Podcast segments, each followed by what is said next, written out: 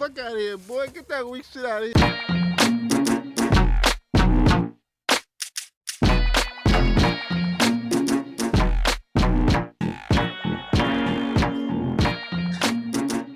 Oh, what's up, everybody? It's 60 Minutes of Hell, another episode. Had a busy week, NBA draft, free agency, all that other good stuff.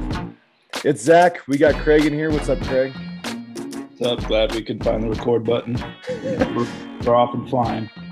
You know, that's uh, kind of something that the listeners might not know is that I really struggle finding the record and the stop record button.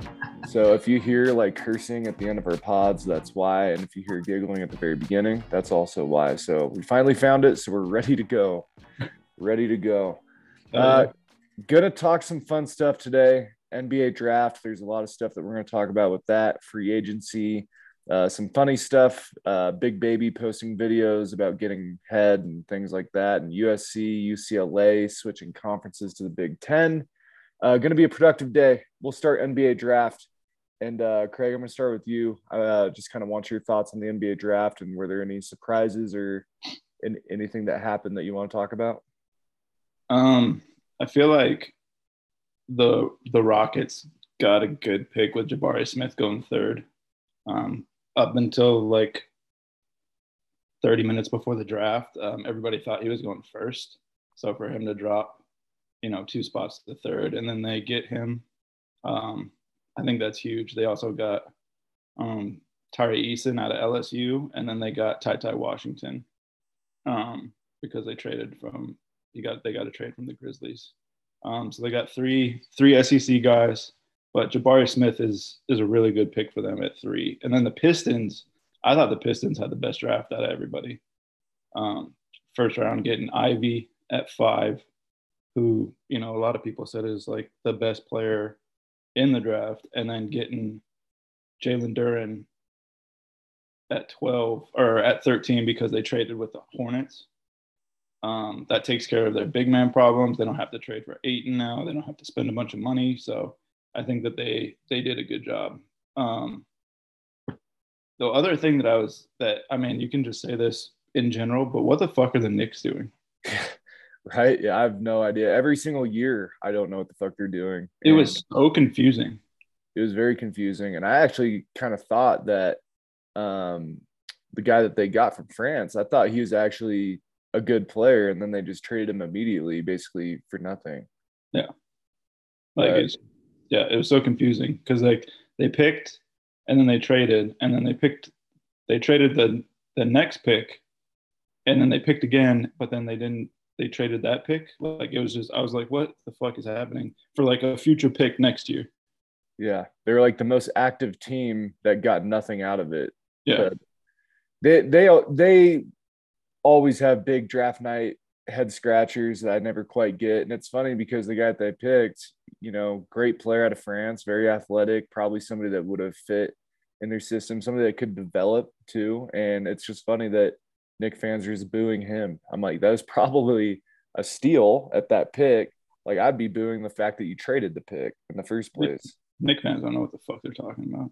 They don't. They're the they're the most picky and most difficult fans because there's no telling them anything. They all think that they know everything. I mean, and it dates back to like all the history. It's it, it's so funny to me. because, I don't want to get like too far down a rabbit hole, but it's like they worship Patrick Ewing, but rarely mention Willis Reed. It's like, in my opinion, like Willis Reed is their best center of all time because he brought the title, and then they treat every single New York City point guard like shit. Every single one that they get.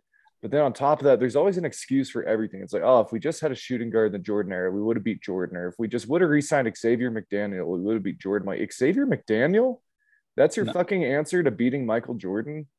It's like they didn't sign him for a reason. It's because he's declining. Like, look at his fucking stats. He declines big time that season after. And it's just, I could go on, man. I, I could really go on. But the bottom line is that their management really has no idea what they're doing. They never get it right. And it's just funny that you could strike out so many times, like 20 plus years down the road. It just blows my mind. I mean, it's it's ridiculous. Like the amount of times that they've picked somebody and then like two picks later it's like this great player goes. Like, I mean, the number one, I think, one to me is when they passed on Steph Curry to pick. Uh, who I don't even remember who the fuck they picked that year. Yeah, I uh, it was uh, wasn't Johnny Flynn. Who the hell was it? That's who I thought it was too, but that was the Timberwolves, right? That was the year that the Timberwolves took three point guards, and none of them were Steph Curry. Yeah, God, what, this is gonna drive me nuts forgetting. But yeah, they they did have uh, a pretty terrible pick. It wasn't Porzingis, right? It, it wasn't Porzingis. It was somebody, but it, whoever it was, it wasn't Steph Curry, and they are no longer on the Knicks. So they fucked, they fucked that up pretty bad. Like it's just, it's so funny to me every year with the Knicks. Like Stephen A. Smith, I thought was gonna have a fucking aneurysm, like on camera. He's like cussing and like calling like calling them sons of bitches. Like when when Johnny Davis went the pick before to the Wizards, like Yeah. he was like motherfucker, like like just sitting there like fucking live live fucking mic going just cussing out everybody, just being like, oh, I wish we would have had that motherfucking shit. Yeah. By the way, the Knicks did pick Jordan Hill that year. It was Jordan Hill. Oh, yeah, good pick. yeah, it worked out great. Yeah, a Uh, fucking- just a shit franchise, dude. Oh my god. Yeah, it's horrible, and I don't want to waste any more time on them. But uh, I agree, though. I think Jabari Smith was amazing. That he fell to three. I think he is the best player in the draft. Like uh, Bran- Banchero, I'm I've seen so many too many Duke games where he kind of disappeared, where he wasn't, you know, he didn't really stand out to me. I don't know if he's really a number pick, number one pick guy. I think he might be maybe the most versatile in that top five, but I really didn't think he's the best player. And Chet Holmgren, like, I know he had a fantastic high school and college career, but there's a lot of times where he is standing out in the perimeter, really not being aggressive. And I'm trying to imagine him in the NBA, you know, really dominating at, I mean, seven foot, 195. I mean, him and Alexi, the the nickname, the Slim Towers. I mean, it's perfect, but I mean, Slim Towers are gonna collapse, man. They're gonna they're gonna collapse. It's so how tall are you? I'm six three. I'm six four. How much do you weigh? Uh, I weigh 180, but I was at 1.200. Yeah, so I'm 205. So I'm 6'4, 205. You're 6'3, 180. We weigh about as much as they do. And we're what? 14 inches shorter than they are combined? Yeah, Like it's just I just don't I don't understand. and for our listeners, we're slim dudes. We're not fat. Yeah, dudes. like- like, we we we're still active. We still play basketball. Like I'd kill for a body like mine. Like I'm I'm skinny and I'm still like I've never been able to put weight on in my life and I'm still 205. Yeah, And For a dude to be 7'1, 7'2 and yeah, 190, like Jesus Christ, man. Like I mean, you're looking at Porzingis right now, and you know, he was the original of these dudes, and he's hurt all the time. And even he is thickened up. Like he's not like the skinny little dude that he was when he first came in the league, but like he's had a million problems health wise. And I just don't understand how Holmgren makes it through a full 82 game season, even if he plays 70 games. yeah. Like And I don't know how his body can wear that when I mean, if I'm the opposite if I'm the opposing team, I mean, I go big on his ass and I just fucking bully him down I mean, low. you can I just mean, put two threes, but like on defense, like okay, now you get to play against fucking, you know, Ayton or you get, you know, whoever else. I mean, Karl-Anthony Towns, I was gonna say, but Karl-Anthony Towns plays. I mean, you could even put like a PJ Tucker on him because as a taller guy, like I always hate when like small like dudes built like fire hydrants have to guard me. So I always feel like I'm gonna get like undercut. They kind of can kind of get under me. So I think he's gonna have a really tough time in the NBA. I'm not sold on him at all. Like I actually, I, I don't wish this on anybody, but also being from Gonzaga, like they don't play against anybody really. I mean, you see a couple guys during the NCAA tournament, but I mean, you're playing in San Francisco, Portland you're really not seeing like competitive teams. And that's one thing that I always have issues with Gonzaga dudes that they just don't see uh, tough matchups night after night. And, you know, I'm, I, I'm with you, man. I'm, I'm not sold on that. I'm not sold on that at all. And one of the things that I'll say is that I don't wish this on anybody, but I just think he's going to be the bust of the draft with all the hype coming in. I, I just don't see it happening at all. But he will get the minutes in OKC, so you might see him put up numbers those first couple years. But there's a difference between numbers and being able to play basketball. And I think once the Thunder start building, you're going to see him buried buried at the end of the bench. Yeah, yeah. I don't, I don't see him being like the guy on any team. And if, Yeah. you're, if you're going number two, like that's like that's what you need to be. Yeah, and you know, Bennedict Mathurin, uh, high as balls. I don't know if you saw what he said, but he said that he's uh, LeBron's got to prove to him that he's the best in the league because he's better than everybody. And I'm just like, dude, you went number six in a pretty weak draft, and I don't even really remember him being that big of a problem at Arizona. I, and I watched quite a bit of college basketball. I just I was never like blown away by what he could do. So I don't know what the fuck like- he's talking about. I get that you have to be like, you know, confident and do all this stuff, but I mean, what are you doing? Like, You're calling Like, out like the face of the NBA. yeah, and a dude that's been like the best player in the league since he got in the league. Yeah. Like, what what are we doing? Like, the dude is the dude's gonna. I mean, I don't think that LeBron is like this. Like, imagine if he would have said about that about Kobe. oh yeah. Kobe would, Kobe would have put fucking a hundred on his head. Oh easy. Yeah. He would have shot a million times, and until he could just like until the kid stopped just trying. Like I don't think LeBron is like that, but I wish that he was because I feel like LeBron, if he really wanted to, I feel like LeBron is the guy that can get to hundred points. Yeah. Instead, LeBron will probably want to team up with him. Yeah. Yeah, That's like, just not his. yeah, come join Clutch, Klutch Sports. Me and Rich Paul and Adele. Yeah. and we'll fucking take this take this league over and then I'll trade him in like two years. Yeah. But this with him. This situation though reminds me of when Jake Tsakalidis got drafted for the Suns, and during draft day, he was just like, "I beat Shaq, I stopped Shaq," and it's like, dude, you're calling out like the best center of all mm-hmm. time. Yeah. You know, arguably, you know, most dominant, I should say. Yeah. It's like you're calling out the most dominant dude, and you're like the 27th pick, and you're like from fucking Kazakhstan or wherever you're from. Like, get the fuck out That's of here. Not smart. No, but a- another pick that pick I really liked is uh Shaedon Sharpe going to Portland. Um, just at that pick, I feel like maybe is a little bit of a reach, but I think he does have the highest ceiling out of all the guards left, and that could be a pick where people look back and say that's that might be the best pick of the pick of the draft. I feel like that could be that that best pick, or it could very well not turn out to be anything. But I feel like Portland usually does pretty good in the drafts. I, I trust their instincts on that one. Yeah. I mean, so Sharpe is a guy that didn't play last year. He practiced with the team, but he didn't play. And everybody was saying like he was killing everybody in practice. Like all the Kentucky people were like, this dude, like if if he would have played, Kentucky probably would have been the number one team like all the way throughout last year. That's what everybody was saying that the dude was killing everybody. Um, I mean, it's it's a different thing like going to the pros without playing in a game for a year. Like, I mean, practice games. I'm sure Kentucky has competitive practices, but like, just I think that he'll probably.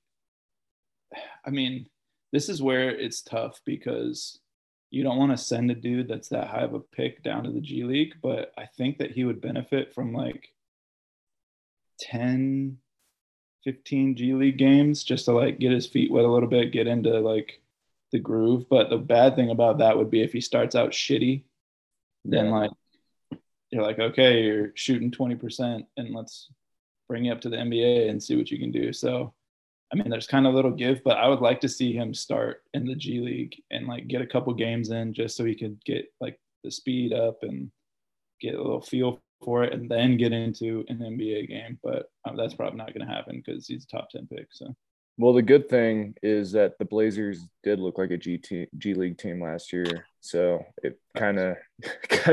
I don't even know if you need to bring him down. I think you're just going to get the run. Yeah. Um, but I mean, he's to be playing with the same dudes that he'd be playing with anyway. yes, for real. yeah, it's. I mean, it's.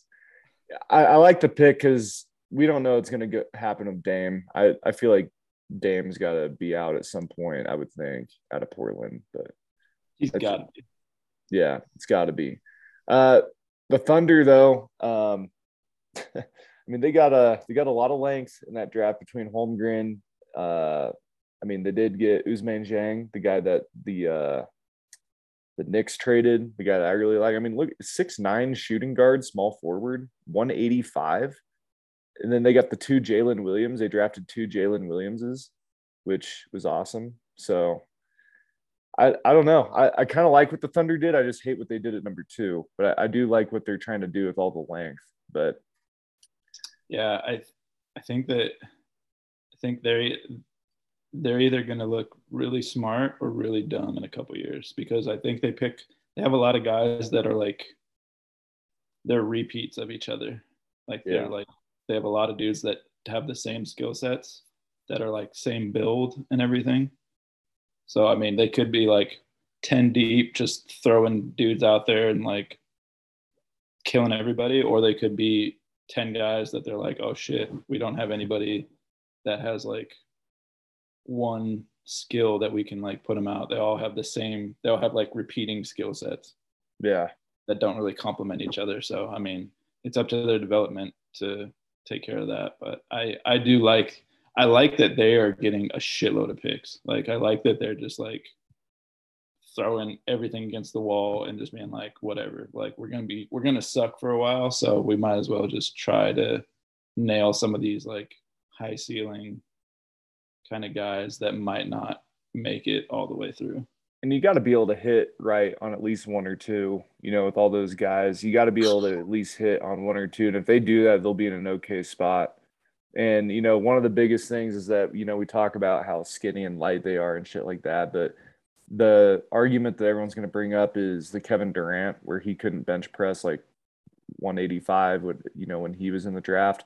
The difference is Durant was like a shooting guard coming into the league. These guys are yeah. centers. Like, I mean, they're listed as centers, power forwards. That's kind of the difference. So that's why I think Durant's situation is a little bit different compared to these guys. I don't see these guys having a Kevin Durant type career. So I mean, when when you watched Durant at Texas, you knew that he was he was gonna fuck shit up. Like you knew that it was gonna be real good. I mean, you know, not being able to bench press that was, you know, kind of scary, but like the dude can just fucking play. Yeah. Like Holmgren and like all these other guys that are kind of skinny, like you you don't really know like skill set wise if they can do the things that they were doing in college in the pros. Yeah. And then some of the steals of the draft, um, one of the guys that I really liked was uh, J- Jaden Hardy. I was pretty shocked that he slipped 37. I thought for sure he'd be like a top 25. I thought he'd be top 20, honestly. But to get him at 37, you know, for the Mavericks, I think that's a steal. Yeah. Um, also, EJ Liddell. I don't know how the fuck he slipped to 41. I don't know if he had like a a bad credit score or something, but I mean, he's a guy that I also thought might be like top 20. And then there he is at 41. Like that, that especially in this draft where it's not a very deep draft, that that's a little bit confusing to me. Yeah. I think that with Liddell, I mean, he's a little undersized. So that might be the only reason why. I mean, it might be like a Draymond thing where he's just doesn't really have a quote unquote fit, but like he'll fit into somewhere and he'll if he plays his role right, he'll be able to to make a good a good career. Yeah. Um, Jalen Williams from Arkansas was the one to me that like dra- drop another second round. That kind of surprised me because he was he was super solid at Arkansas and like just some of the guys that were taken above him, I don't really I don't love it. Like David Roddy going in the first round. I don't love that pick because he's another undersized guy. Like he went 23rd to the Sixers. They traded him to Memphis. But like he's just a he's a dude that like he kind of had some weight issues in college. I mean, he can play, but I don't know if, you know, it's worth taking a first round pick on him. Like I thought he was for sure a second round guy. So yeah. Um, yeah. I mean, Christian Braun was the guy that I'm a Warriors fan. I wanted Christian Braun to drop, and I was pretty upset that the Nuggets ended up getting him. Um, Nikola Jovic, Jovic, Yeah. not Jokic, Jovic. That was another dude that like he has. He looks like he has potential to grow into something. Yeah. I think him going to the Heat. I think they're going to develop him, and he's going to be a stud in a couple years. Yeah, I'm I'm surprised you went to 27, but I mean that's a perfect fit to go to the Heat. They do a really good job at developing guys like the Omer Yurtseven. Like who would have thought that he would be able to put up like 20 and 20, you know, Yeah. when when Adebayo's out. So I think they got a steal there. I mean, Miami, if he pans out to be what I think he could be, Miami could be scary good in a couple years. I mean, they're already a great team. Um, Cleveland did some interesting things though. I mean, taking Isaiah Mobley, I thought was a reach. I was a little bit surprised that Mobley got drafted. Yeah, I know it makes sense because his brother's there. You want to make your brother happy or whatever. But and then also getting uh, Luke Travers. Uh, I, I actually really like that pick. I think that's somebody that could end up being a really good, like, serviceable role player. So I thought Cleveland had a a pretty sneaky good draft, and I I know Isaiah Mobley not might not be the best player, but I think it's like a smart pick to keep you know Mo you know um, the good Mobley happy happy, but also their first round pick um, uh, from the guy from Kansas, Agbaji. Ochai. Yeah, Ochai. I can't. I just can't pronounce his last name, but Ochai. I mean, that's that's a really that's a great pick at 14. So I think Cleveland had a really good draft uh, this year, also. Yeah, Cleveland. They got a guy that's ready to contribute right away with Ochai, and then the Mobley pick. I mean, just just sign him after the draft. Like, why are you wasting a draft pick on him? I know, All right? have to do is- all you have to do is be like, "We're gonna sign you after the draft." Like, just just chill, because he wasn't gonna get drafted by anybody else. Yeah. And uh, the the one guy's surprised didn't get drafted. I thought Ron Harper Jr. would would get drafted. I thought he was pretty NBA ready. I thought for for a late second round pick, I thought he should have gone. I think a lot of those. So the thing with a lot of those guys when they go undrafted now is there's so much more choice for them. Like I think a lot of agents, if they know that they're getting down to like the end of the draft, a lot of agents will like call places and be like, "Don't fucking take our guy," because Yeah. we. But then, I mean, basically, you're a free agent after that. Like you can kind of pick and choose like where you want to go. There's a guy from um, NC State who was supposed to be a late second round pick, Dereon Seabron, and he ended up not going getting drafted, but then he ended up going to the Hornets. Like so, it's like he got to kind of pick out of like four different places where he wanted to sign a two way. And if you get drafted at the end of the draft, then you're kind of stuck where you can't really pick where you want to go. So if you have a late second round pick, a late second round draft grade, a lot of times it's better if you don't get drafted. So that way people still know that you were, you know, one of the top, whatever, 60, 75 prospects, but you just didn't get drafted. So Yeah, no doubt. I mean, it's like Scottie Pippen Jr. too. Like, where do you think he wants to be? Los Angeles or like fucking like Toronto? You know, like Yeah. he uh so I mean you're right. Guys with those kind of names they get more options. Or like Shareef O'Neal, like he gets to go to, to LA right now. There's a lot of kids whose dads played in the NBA that didn't get drafted between those two and Ron Harper Jr. and guys like that. But uh, can we talk about the commentary of the NBA draft for a minute? Because I know that we were watching different channels for a minute. I, I know that you're watching uh, Stephen A. Smith. I had Stephen A. Smith on for a while, then he switched over to ESPN. But I mean, I think the player comparisons were my favorite part when, uh, because there's a Kendrick Perkins that compared some guy to the guy's sister. I think it was, yeah, dude. he's like, play, player comparison, his sister. Dude, it was fucking wild, man. Like Kendrick Perkins, I, I just don't get it with him, man. He's so bad. He's so bad. Oh, yeah.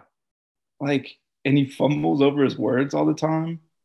Like he's like a he's like a shitty Shaq. Like, like at least Shaq does like funny things where like he falls down sometimes and like, you know, he'll try to fight fight Charles Barkley, but like dude, Perkins is so bad. Like, Yeah. I just don't understand it with him. Like, dude, he gets like every fucking like prime time thing. Like, I just don't, I don't get it. I don't get it. Yeah. No, he he he's not great, but I do kind of enjoy him because for whatever reason, it's finally like somebody that's actually like real and human is commentating. Yeah. Even though like some of the shit he says is like really bad. But at least like you just feel like he's a person where some of those guys just feel like so robotic and so like scripted whereas kendrick perkins just i think they were talking about the lakers the other day and he literally just stood up took his headset out Yeah. he's like i'm not talking about the los angeles lakers no mo and just like got up and walked away and everyone's like all right see ya Yeah. It's just so funny. Yeah, but Stephen A was another one that just lost his shit after like most picks. I think it's the Knicks who picked, and he just lost his mind. It was just like everybody had to like calm him down. Like I thought he was gonna have a stroke on live Dude. TV. And like that's that's the thing right there. So Stephen A is a Knicks fan. And then they bring on fucking Spike Lee.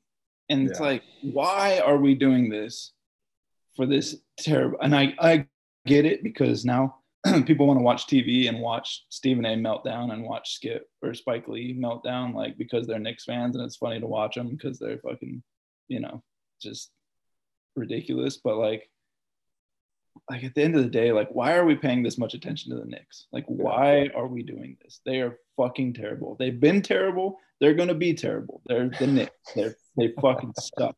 They suck, and they're always gonna suck. Forever. And all the fans are gonna suck forever too because they just keep buying into this shit. Yeah. Like I can't wait until the whoever they play the first game of the year next year. I can't wait for another video like they let out this year. Oh, like it's just so funny to watch them overreact to every little like positive thing and like and then just like the first sec the first sight of anything bad like they flip and they're just like fuck this team yeah. fuck the coach fuck james dolan and the fucking smokers or whatever his band is like they just it's just so funny to me dude that like all these new york teams get all this attention and yeah. they all fucking suck. All of them. they're they're horrible. And what I guess we can move on to free agency now because this kind of leads into my free agency pick. But the excitement that they have over Jalen Brunson is so fucking funny to me. Like you you just paid Jalen Brunson over a hundred million dollars to be your starting point guard. Like you've got to be shitting me. And they're excited about it. It- Like here's the thing. Like I feel like Knick fans like they get so excited when they see somebody that was like good in the Big East come to New York. Like I guarantee you, if they took Eric Devendorf like 15th overall, they they would cheer. They'd be stoked. Or if they took Johnny Flynn, they would cheer and they'd be stoked. Or if they took like Hasheem Thabeet, they'd probably be stoked. Yeah. Like Jalen Brunson, he's a, he's a good player, but he is not worth a hundred million. He's not your answer to be a starting point guard. Like they can just they never get it right, dude. They overpay on everybody, and I guarantee you Brunson's gonna struggle big time at the Knicks. Yeah, I mean, what? It was funny. I think it was Bleacher Report betting had had on their thing. It's like Knicks title title odds before the Jalen Brunson signing, and they're like plus ten thousand or like plus a thousand, and then it said Knicks title odds after signing Jalen Brunson plus a thousand. Like it didn't move at all. Like it's just like it's like yeah, cool. You just spent fucking over. It was like tw- I think it's twenty seven million dollars a year on a player that is okay. Yeah, I guess.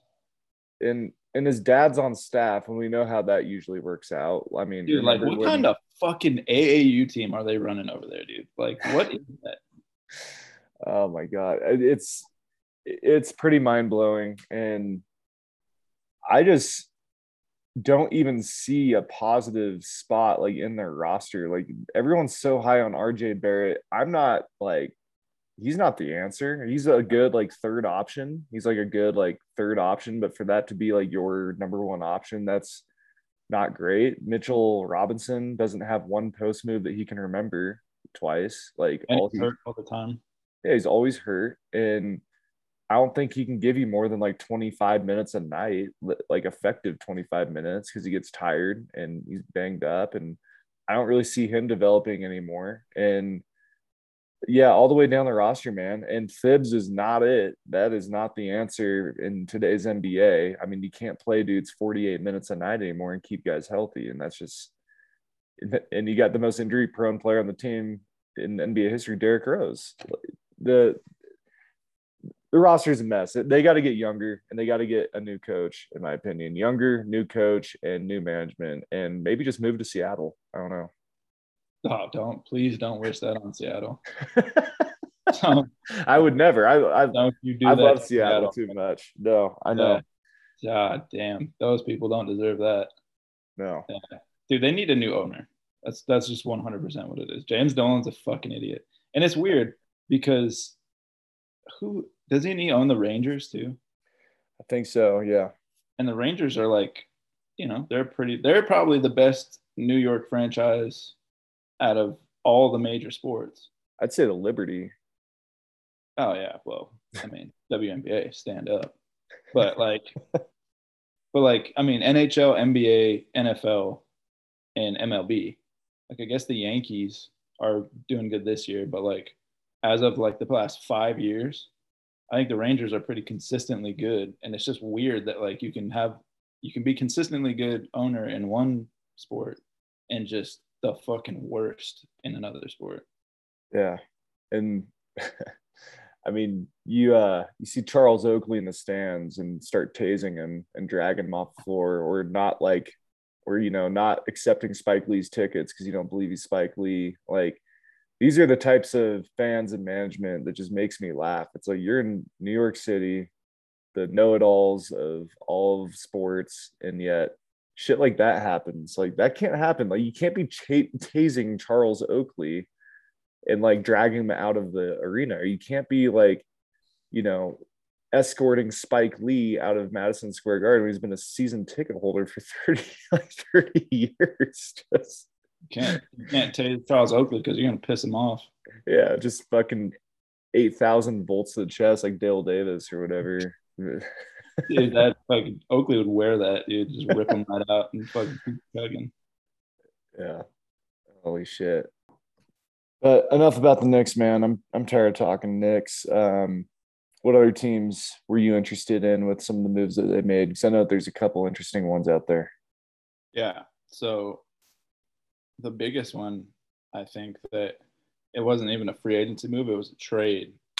So I think that Brogdon going to the Celtics fixes a lot of their problems.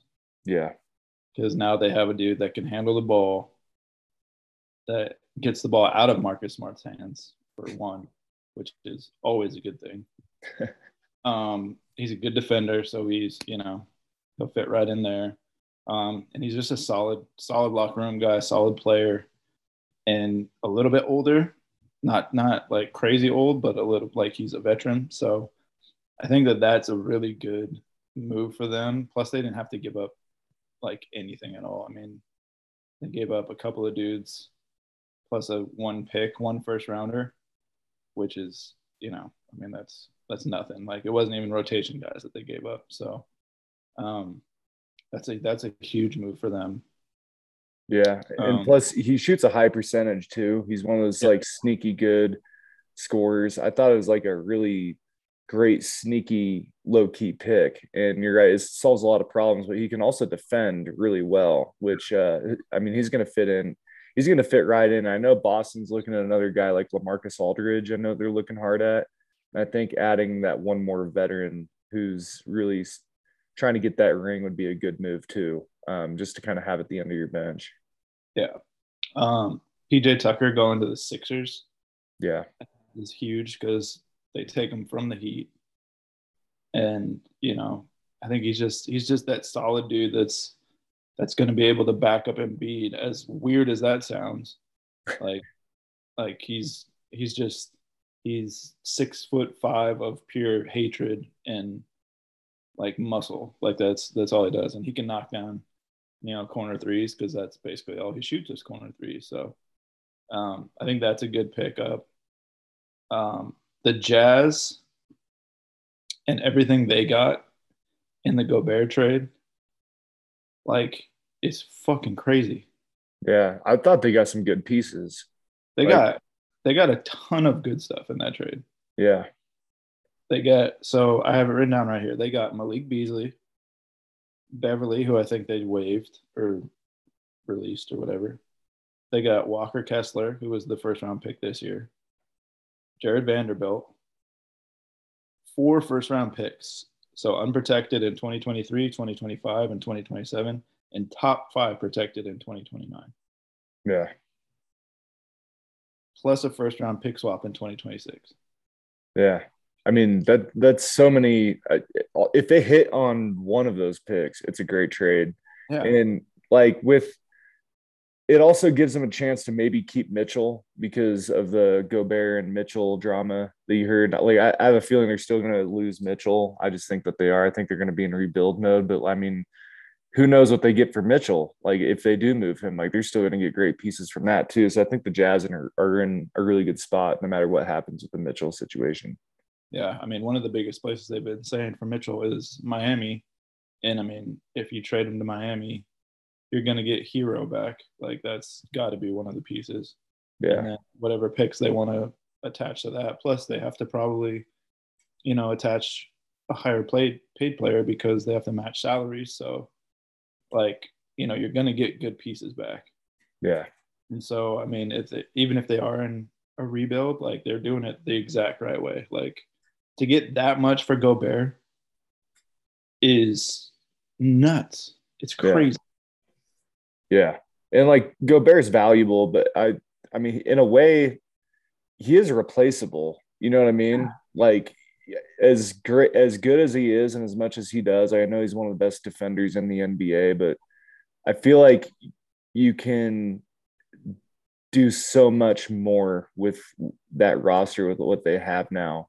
You, I, I don't know if I'm explaining that the right way, but I mean, you you can get a really good rim protector, and that's going to do just as good of a job as Gobert, who might be a better scorer. You know, like they're gonna the, the Jazz are in a good spot. Jazz are in a really good spot, I think. I mean, as much as as good of a defender as Gobert is, I mean, you've seen it when he plays the Warriors. Like they go small and they fucking he can't play.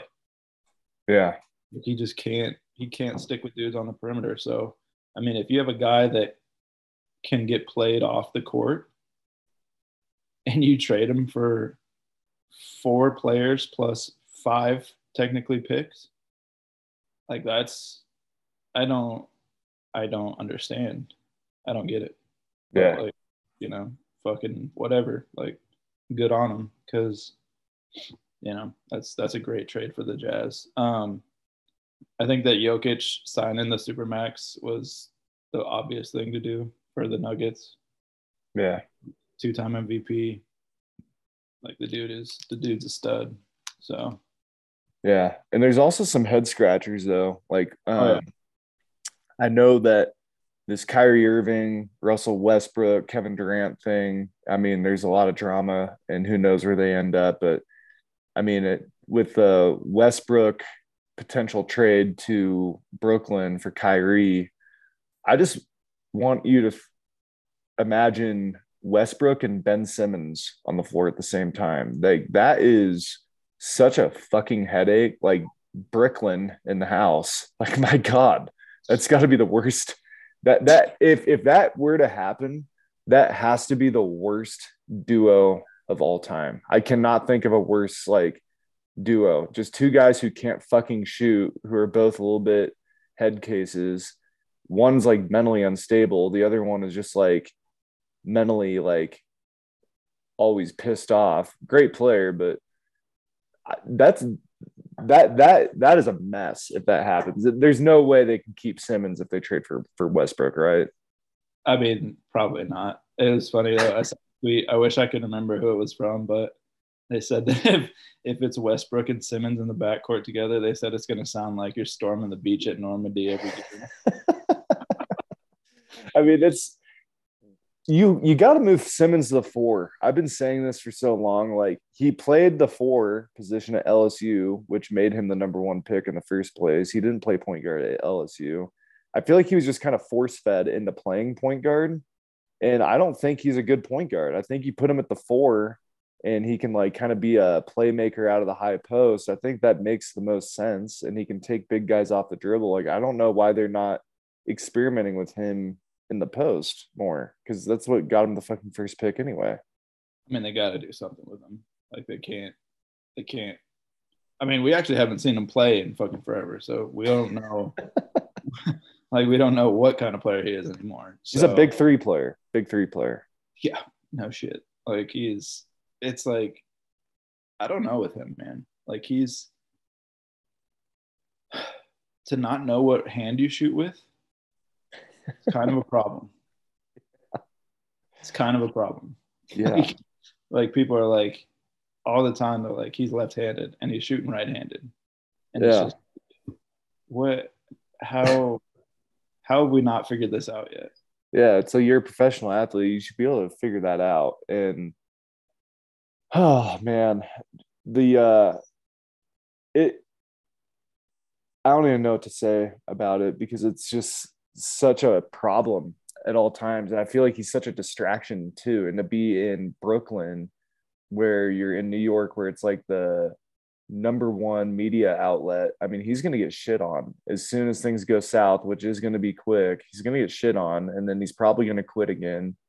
And that's another thing I hate about today's NBA is just like how quickly people move on. Like now Durant wants a trade because he's upset with how Kyrie Irving was treated. And I just hate all the movement, man. Like I feel like it's so hard to really like measure somebody's like legacy or really measure how great of a player somebody is when they're constantly moving and going into different situations and like teaming up with guys. You know, whereas like in the 90s, you could like really appreciate all the shit people went through. And it's like now it's like as soon as something's wrong, they're out. As soon as something's wrong, they're out. And it's Yeah. like the top players too. It's not even just like your role players. I mean, it's like legitimately like legit top top 10 players moving teams every single year. Yeah, and that's why that's why I love this Warriors championship. I think more than all the other ones is because and it just it always makes me laugh when people are like, "Well, you guys have a super team and da da da da da." Like, okay, the three the three guys that have been constants in the whole thing, Curry, Thompson, Green. All three of them were drafted by the Warriors and they Yeah. played Warriors their whole career. And they haven't left. They Nope. haven't left. They've played for them the whole time. It's been the same three guys. Like, you know, KD came in for a couple of years. That was great. Wiggins is here now. And I, that that one made me laugh the most, I think, out of everything. Everybody's like, well, you guys have Andrew Wiggins. Yeah. Like, yeah, who I'm like, who fucking would have said that before he played on this team? Yeah, everybody thought his career was like Yeah, everybody thought he- over. Fucking trash before he played on the Warriors. So Yeah, but like it's it's different now and it makes you kind of appreciate those guys like a dirk or a kobe even though kobe kind of threw a fit like in the middle of his career people forget about that and he wanted to trade and that's when they got Pau Gasol. but like dirk i mean would always take oh dirk is like the number one guy where he took discounts most of the time yeah, and stayed in Dallas his whole career. yeah, When I mean, if he would have been an un- unrestricted free agent or even a restricted free agent, he could have got huge paydays. and he only got one title. It's not like he really had Yeah. a reason to take those discounts. It's not like he was like, "Oh man, I got a super team, I got to win." It was more like, "Oh fuck, I got Jose Juan Barea as my starting point guard. I Yeah. got Sagana Diop as my starting center. I'm going to take a discount so we can go get Tyson Chandler." Yeah, like it's just it's crazy. But um, I mean, some of the worst moves in my mind. Uh, the Pistons, even though they had a great draft, signing Marvin Bagley to three years, thirty-seven million. I didn't see that. I actually don't mind that. I'll let you go first, but then I'll defend him. I mean, I just I don't get it. Like for a dude that didn't play last year and kind of when he was playing kind of didn't have like he doesn't have like a clear cut path forward. Like he's not a good enough shooter to be a stretch forward, but he's not big enough to be a post guy. Like he's just kind of like that tweener that like I nobody really knows and uh, and he getting traded from the Kings like you you would think that he would have to sign like a prove it deal first. And that's my biggest issue is like, why would you give him three years with a third year being a player option at, you know, 13 million and like instead of giving him like a one year, one year, 10 million and be like, prove to us that you can fucking play and then we'll sign you to a long term. Well, here's the thing. I think Marvin Bagley can play. I just think that the Kings are like the Knicks and just a really shitty franchise and didn't give him the minutes, didn't give him the run. Instead, they wasted their time with like Kosta Koufos. And it's like, you know, Bagley, I thought was probably a top three player in that draft. And I think everything's like very situational. It depends on like where you go. And I mean, Sacramento fucked with him. Like he was extremely unhappy. They wouldn't trade him. And I think he is still young enough to where he can pan out and be a really good player. I, like I think he could be a 2010 guy. I, I really think he could. And I think with Detroit last year, there's such a log jam in post players. Like when he came to the midseason, that I don't think he really got to show what he can do. But I think if they show that they can invest in him, which I think that this deal does, if they show that investment, I think it's going to uh, not only encourage him as if he should need encouragement, but I think they're also showing like, hey, you're going to be our guy. Like, like, yeah. like prove it. And I think he can be that guy. I think I think he's good enough. I think he's just in a really bad situation, Sacramento. I mean, I hope so. Like, I think he can be good. Um, I mean, we already talked about the Knicks and Brunson. Like, that's just a terrible contract. just ridiculous. Um, the Thunder signing Lu Dort, my man Lu Dort, five years, eighty-seven million dollars. Oh my god. Yeah, that's not great. I don't, great. I mean, especially for a team that's in a rebuild. Well, especially for a guy that weighs over 185. Yeah, yeah. What are they doing? He's not. he's not seven foot one ten. Yeah. Um, I I just don't think he's good enough to warrant that contract. I mean, I know that dudes get paid like that, just sometimes out of necessity to keep guys, I guess. I don't know, but like that, I think that's a contract that they're gonna regret in a little while. We're in win now mode, bro. Yeah, yeah, fuck yeah. Um, I know we talked about the Jazz trade. I don't know what the Timberwolves are doing. Like trading for Gobert, giving all that up for Gobert. I don't get that. Like flip side, like the Jazz made out like bandits. The the Timberwolves, what the fuck are they doing? I don't know. I I kind of I kind of like that deal for both teams because you gotta put somebody alongside KAT. Like he does need some help. I don't think he's really. I think he's not really somebody that can be the guy without pieces around him. And I think Gobert kind of is that safety valve for when Towns goes out of the game because when Towns went out, they were fucked. Like they had zero rim protection. They really didn't have a lot to help him out. And now, now you have Rudy Gobert, where KAT can be a little bit more on the perimeter, which he likes to play out anyway. And with Anthony Edwards developing, um, I mean, yes, they did lose some pieces, but I think this also gives them the ability to develop some of their young guys around, you know, that core three with Edwards, Gobert, and Towns. I, I actually don't mind it. I but I do think that they need one more piece with it. Yeah, but I just like giving up that much. I don't think that they had to give up that much. Yeah, but I think McDaniel's getting more minutes is a good thing for him. But I don't know if he's like the answer to be that starting forward. So I'd like to see what they can get in free agency to fill that starting three spot because that's the that's the one thing that kind of bothers me is that starting three position. I mean, if you have McDaniels and Gobert out there at the same time, you got two dudes that cannot score. Right, exactly. That's what I mean. You got to yeah. get another piece, another scoring piece outside of Edwards and Towns, and you know, just somebody serviceable, like a really good three point shooter. Like I, I mean, I don't know who that'd be right now off the top of my head, but they got to get somebody out there. Like a Doug McDermott would be like a good weird option for them. Yeah, I mean, like Malik Monk. I mean, he just signed with the Kings, but I think that would have been a good pickup for them. Yeah. Um, yeah, and then and then the the Los Angeles Lakers. They had one mid level exception to to use, and they used it on Lonnie Walker the fourth. a dude that couldn't even get run in San Antonio, and when he did, was not great. Load management, dude. Like, what the fuck is that? Yeah, it was a questionable one. I think they just want to make sure that Scottie Pippen Jr. and O'Neal make the roster. Yeah, like it's just I don't know. Like that one that one blew my mind when I was like, huh. Like Lonnie Yeah. Walker, huh? That's that's your guy. There- there's a lot of moves. got that- one mid level to use and use them on Lonnie Walker. I think a lot of these teams get in panic mode and they're like, "Fuck, we just need to get somebody," you know. And uh, Kevin Kevin uh, Huerter Huerter went right. Kevin Huerter got moved. Um, I'm not sure. I'm I pretty. think- I 'cause think they were talking about it, but I'm not. I'm su- I'm surprised you haven't brought up your boy DiVincenzo going to the oh, going to the believe Warriors. me, I was fucking. I was 100 percent in on that. That's a great pickup for the Warriors, Yeah, and they got him for.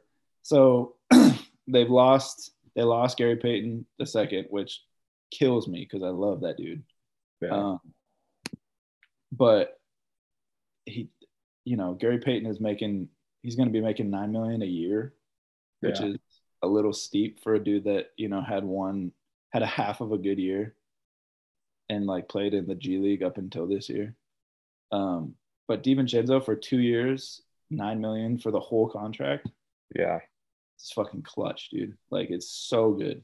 And he's a good player. I mean, he he really is a good player too. That's a good pickup. Like it's that's that's one of those pickups that like you look at it and you're like, oh, DiVincenzo, but like later in the season, he's gonna he's gonna be playing big minutes and like that's a good pickup for like Clay if Clay needs a couple nights off.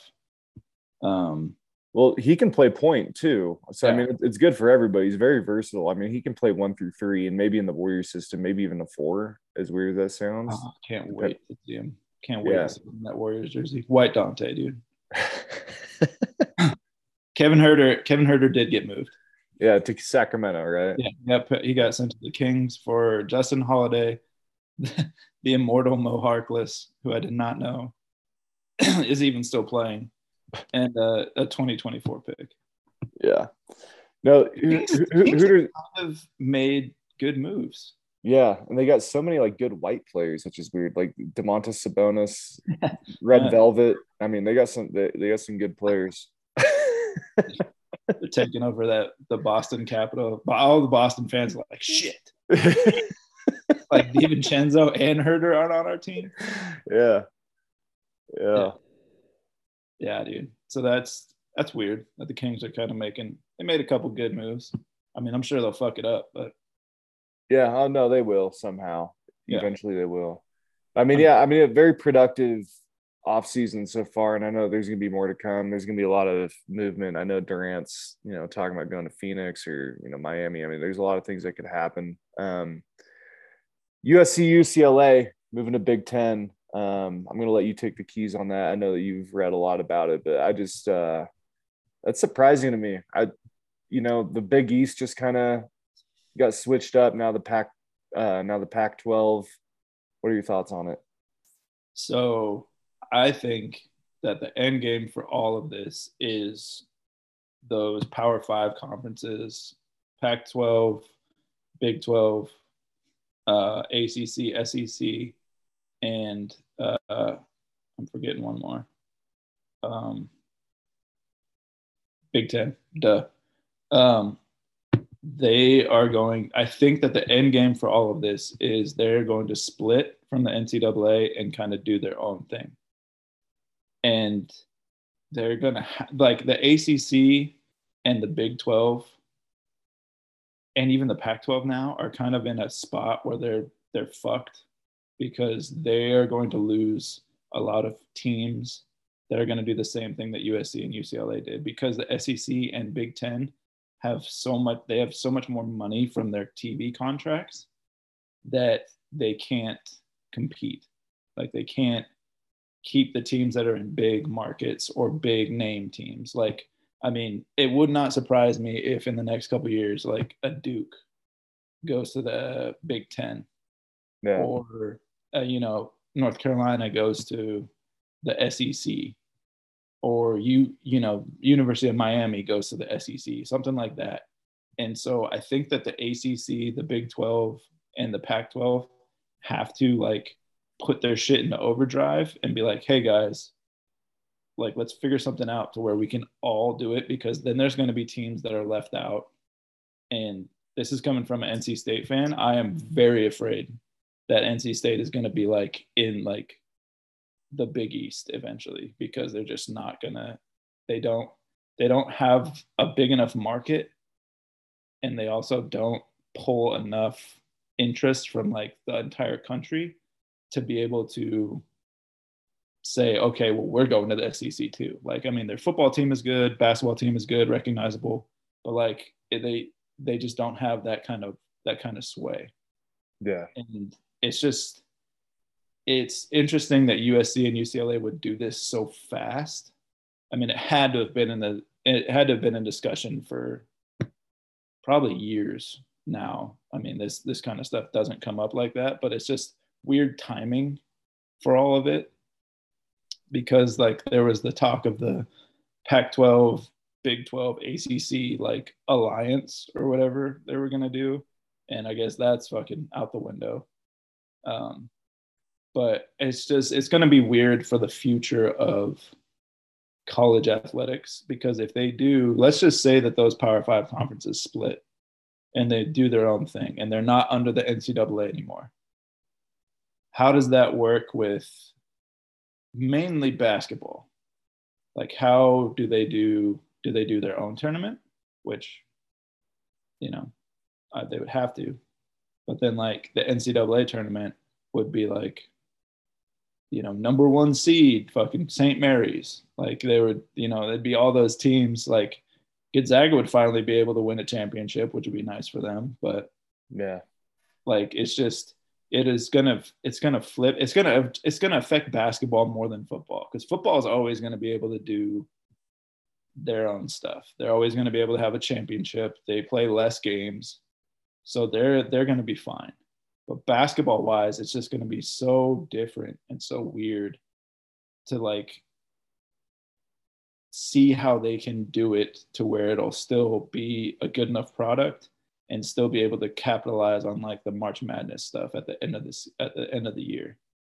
Yeah. And I just don't I don't see how that works if they split like like I think that they're going to because I just think that they're tired of the NCAA. I yeah. think they're tired of the NCAA breathing down their necks you know, with all this NIL bullshit. They, I think they're just sick of it. They want to go and they want to be like the minor leagues for the professionals. Like they just want to, they want to have big time boosters that just throw fucking twenty million dollars at a kid and be like, "Hey, buddy, come to fucking Texas.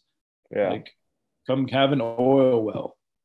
You know, like fucking here's a steer. Like come on down to Texas. Yeah, you know, like I, did, I think that they're sick of worrying about the NCAA putting sanctions on them and telling them how much money they can have, how much money they can split. And I mean, if they go if they go away from the NCAA, they can make so much more money. Yeah, that's at the end of the day, that's all that all these conferences care about is how much money they're going to make.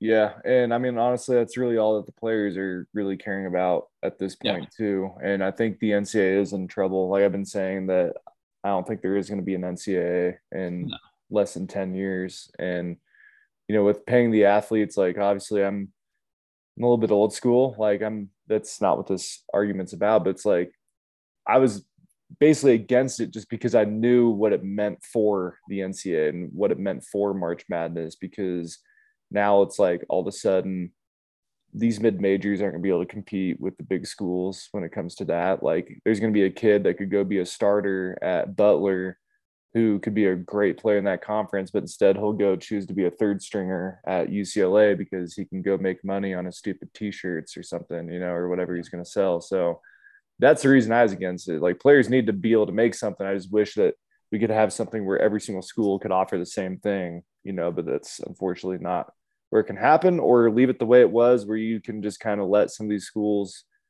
pay players and bet on them to pan out, you know, because now it, I'm, I'm with you. I don't think March Madness is going to be the same in like five years. I think it's going to be a pretty, pretty tough product in about five, six years once we everybody kind of figures out how they can, you know, wiggle their way through to making more money and stuff. And it looks like these schools are now doing the same thing, moving conferences and stuff. So Yeah, I think the NCAA really fucked it up when, like, they they were reactive instead of proactive with the NIL stuff.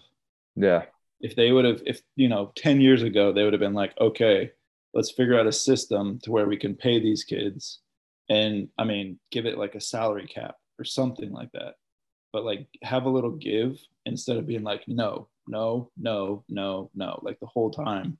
Yeah. And then, you know, the threat of, you know, the split of the Power Five. And they're like, okay, you guys can have NIL. And then it's just like exploded and they can't control it. And now they're trying to reel it back in. Like, I just think that they're, they're, they've, they've just not been able to make the right move on this NIL stuff at every turn. yeah. No, they Like- fucked they fucked it up every single time. Yeah, like they're just and now they're they're trying to play catch up and they're trying to make everybody kind of come back reel back in and it's just you can't put that toothpaste back in the tube like you, you know you said yes and now you're like well we didn't mean like this. Like well you could have you could have gotten with all the commissioners and been like what can we do? Where can we set a line to where everybody can still be competitive but you can still pay these kids? How much of an effect do you think it had not letting kids go straight out of high school to the NBA too? um Because think- those were some of the really big names that yeah. were the ones that got in trouble, like the Aytons and the Zions. Like, if they were to come out of high school, do you even think that this would be as big of a deal? I think there's always going to be, you know, the shoe companies and all that shit trying to pay these guys to wear their stuff. Like, I think, you know, even if there's not a, a Zion, you know, whoever is the 20th prospect will then be the first prospect, and then they want that guy. So I think that it wouldn't be as big of a deal, but I think that I, I really just think that if they would have if they would have agreed to something 10 15 years ago and then kind of made adjustments to it like like a like i said a salary cap like put a cap on everybody so that they, they can pay people but you're just capped out to how much you can spend Yeah. you know that's not a perfect solution but it's something that you can build on and kind of adjust throughout time instead of just striking it down and saying no. And then you get the guys like zion like Ayton who have to go you know all these guys are getting fucking paid. Everybody knows it. Yeah. like everybody knows that these dudes are getting paid. And you know it's illegal. Like you know in, instead of that like just just give you know a 10 million dollar salary cap to all these schools Yeah. and then be like this is what you can spend. This is what you can you know invest from boosters and go for it have fun but Yeah. don't need the salary cap and then you can adjust as time goes on I And just think that if if you had guys going straight to the pros, I think that you would still have issues, but not as much. Yeah, and and you know this because you played college sports. Like we both went to really shitty schools, and there were there were plenty of times where rules are broken with me. Like I got free meals all the time. I got money all the time. I got like just things given to me all the time that would have been considered like gifts by the NCAA, and like I was not a big name. I was not even a starter, and it's like I got free shit all the time. So it's like this happens everywhere. And like the better player you are, the more shit that happens. It's like they don't care about the yous and me's. Like, but as soon as it happens to a big name, it's a it's a big fucking deal. So just kind of Yeah. funny how how the NCAA works and you know, it's very interesting. But They they need to make a move soon, or there's not they're they're going to be shit out of luck. Like they need Yeah. to do they need to do something. yeah. No, I agree. And you know, we got just a few more minutes left. Is there any final thoughts or any final things that you'd like to bring up before we shut this shit down? Uh, Glen Big Baby Davis, what this man is losing his fucking mind. Like he's he's stealing somebody's seat at a Celtics game, and when he stole that guy's seat, they found out that he was breaking his parole because he's on TV. They're like, "You're not supposed to be in Boston," and now he's like on a podcast. And Yeah. I mean, if if you're listening to this, just go on Twitter and type in Big Baby Davis and just look for a video because I don't it's like the wildest shit I've ever heard. Like he I think it's So- a porn star, right? That he's yeah. on. Yeah. It's got It has to be because I mean, they're he's talking about getting his dick sucked and like his balls like licked. legitimately just talking about getting like the Gluck Gluck 3000 like and it like he's like going back and forth with this this chick and it's just like what the fuck and then there's a co-host and the fucking the cuts to the co-hosts are the funniest thing ever. just like wide-eyed like looking back and forth like what the fuck is happening because they're like going back and forth and like talking about all this shit they're like and big baby's like i love getting my dick sucked by like a whore and then the girl's like oh yeah that's my favorite thing to do and then they like cut to the co-host and he's just like what the fuck is happening Yeah, and Big Baby's like, you know who sucks the best dick? Celtic fans. he's like, man, he's like, you just throw on a Boston Celtic jersey and they're so quick to just go down and throat you. I'm like, oh my god, dude, like this It's- is vulgar. wow. And it's like a two minute video. It like seems like it's never gonna stop. it like the facial expressions Big Baby makes, he's just a big ass smile and holy shit. And then there's a video that he posted on Instagram too. It's like him in a pool, and then he does like a backflip in the pool, but you can just see like he's just bare ass just coming out of the water and like and just like a huge ass splash. Oh man. Yeah, he's he's he's interesting, man. Uh Can't wait to see him fight. yeah. Who's he fight? Is he fighting like Nick Cage or something? Nick Cage? Is he fighting somebody? Like I would, I would uh, dude, that would be yeah, you could charge me as much as you want. If I could if I could see Nick Cage fighting Big Baby, I think he's fighting another NBA guy, isn't he? Oh, Oh no, it? I thought it was like an actor. I thought it was like it's it's not Nick Cage, but it's I thought it was like Nick Carter, like something. uh, I'm looking it up right now. Glen Davis fight. Let's see. It's not the YouTube guy, right? It's not. Oh, I think it just got changed. Um, let me see here. The guy saw how much he likes his dick sucked. He's not gonna fight him anymore. It, I just, it's just funny. Like it just keeps going.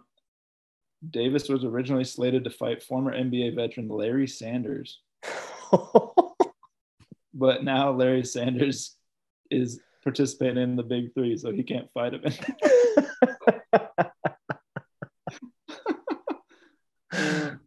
Holy shit. Davis is one of 18 ex NBA players arrested last October for their alleged involvement in a healthcare fraud scheme involving the NBA's health and wel- welfare benefit plan. So Yeah. that's why that's why he was breaking parole. oh,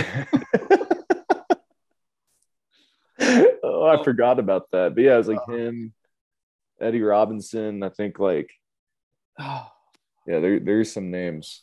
There. oh dude. So is he He's fighting or not? Trial. He's still awaiting trial. So he can't fight because he'd be breaking parole. Is that what it is? I don't fucking know. I think they must be doing it wherever he lives. Because he definitely doesn't live in Boston. Backyard wrestling at Big Babies. It's gonna be like those old Kimbo Slice videos, dude. They're just beating the shit out of somebody and like on the sidewalk. There's like bed mattresses is like the ring, and they're just like jumping out of trees, body slamming. Yeah, I can't believe that he was gonna fight Larry Sanders. That's fucking amazing. Oh man. And that, then that Larry Sanders can't fight him because he's playing in the big. Oh, God, this is getting out of hand. We we got to shut this shit down now. But yeah. everybody, thanks for listening. If you could leave us a review of five stars, that'd be dope. Um, I mean, we appreciate you guys listening to our nonsense for for the hour. Um, Craig, any anything you'd like to say before we get out of here? Uh, thank you to everybody for listening. Hopefully, hopefully you had some laughs and got some good information for this one. This was this was a good one. So, yeah, thank you. Always got some fun projects coming up. Be sure to tune in. We got some uh, redrafts and some all-time teams that we're going to be doing, and uh, we're gonna have a lot of laughs and a lot of fun with that one. But everybody, have a great weekend. Thanks for listening. We're out. Peace. Stop again. Yeah. yes. Why the fuck is that? Every time. oh, I need to stretch out the screen. That's why. There it.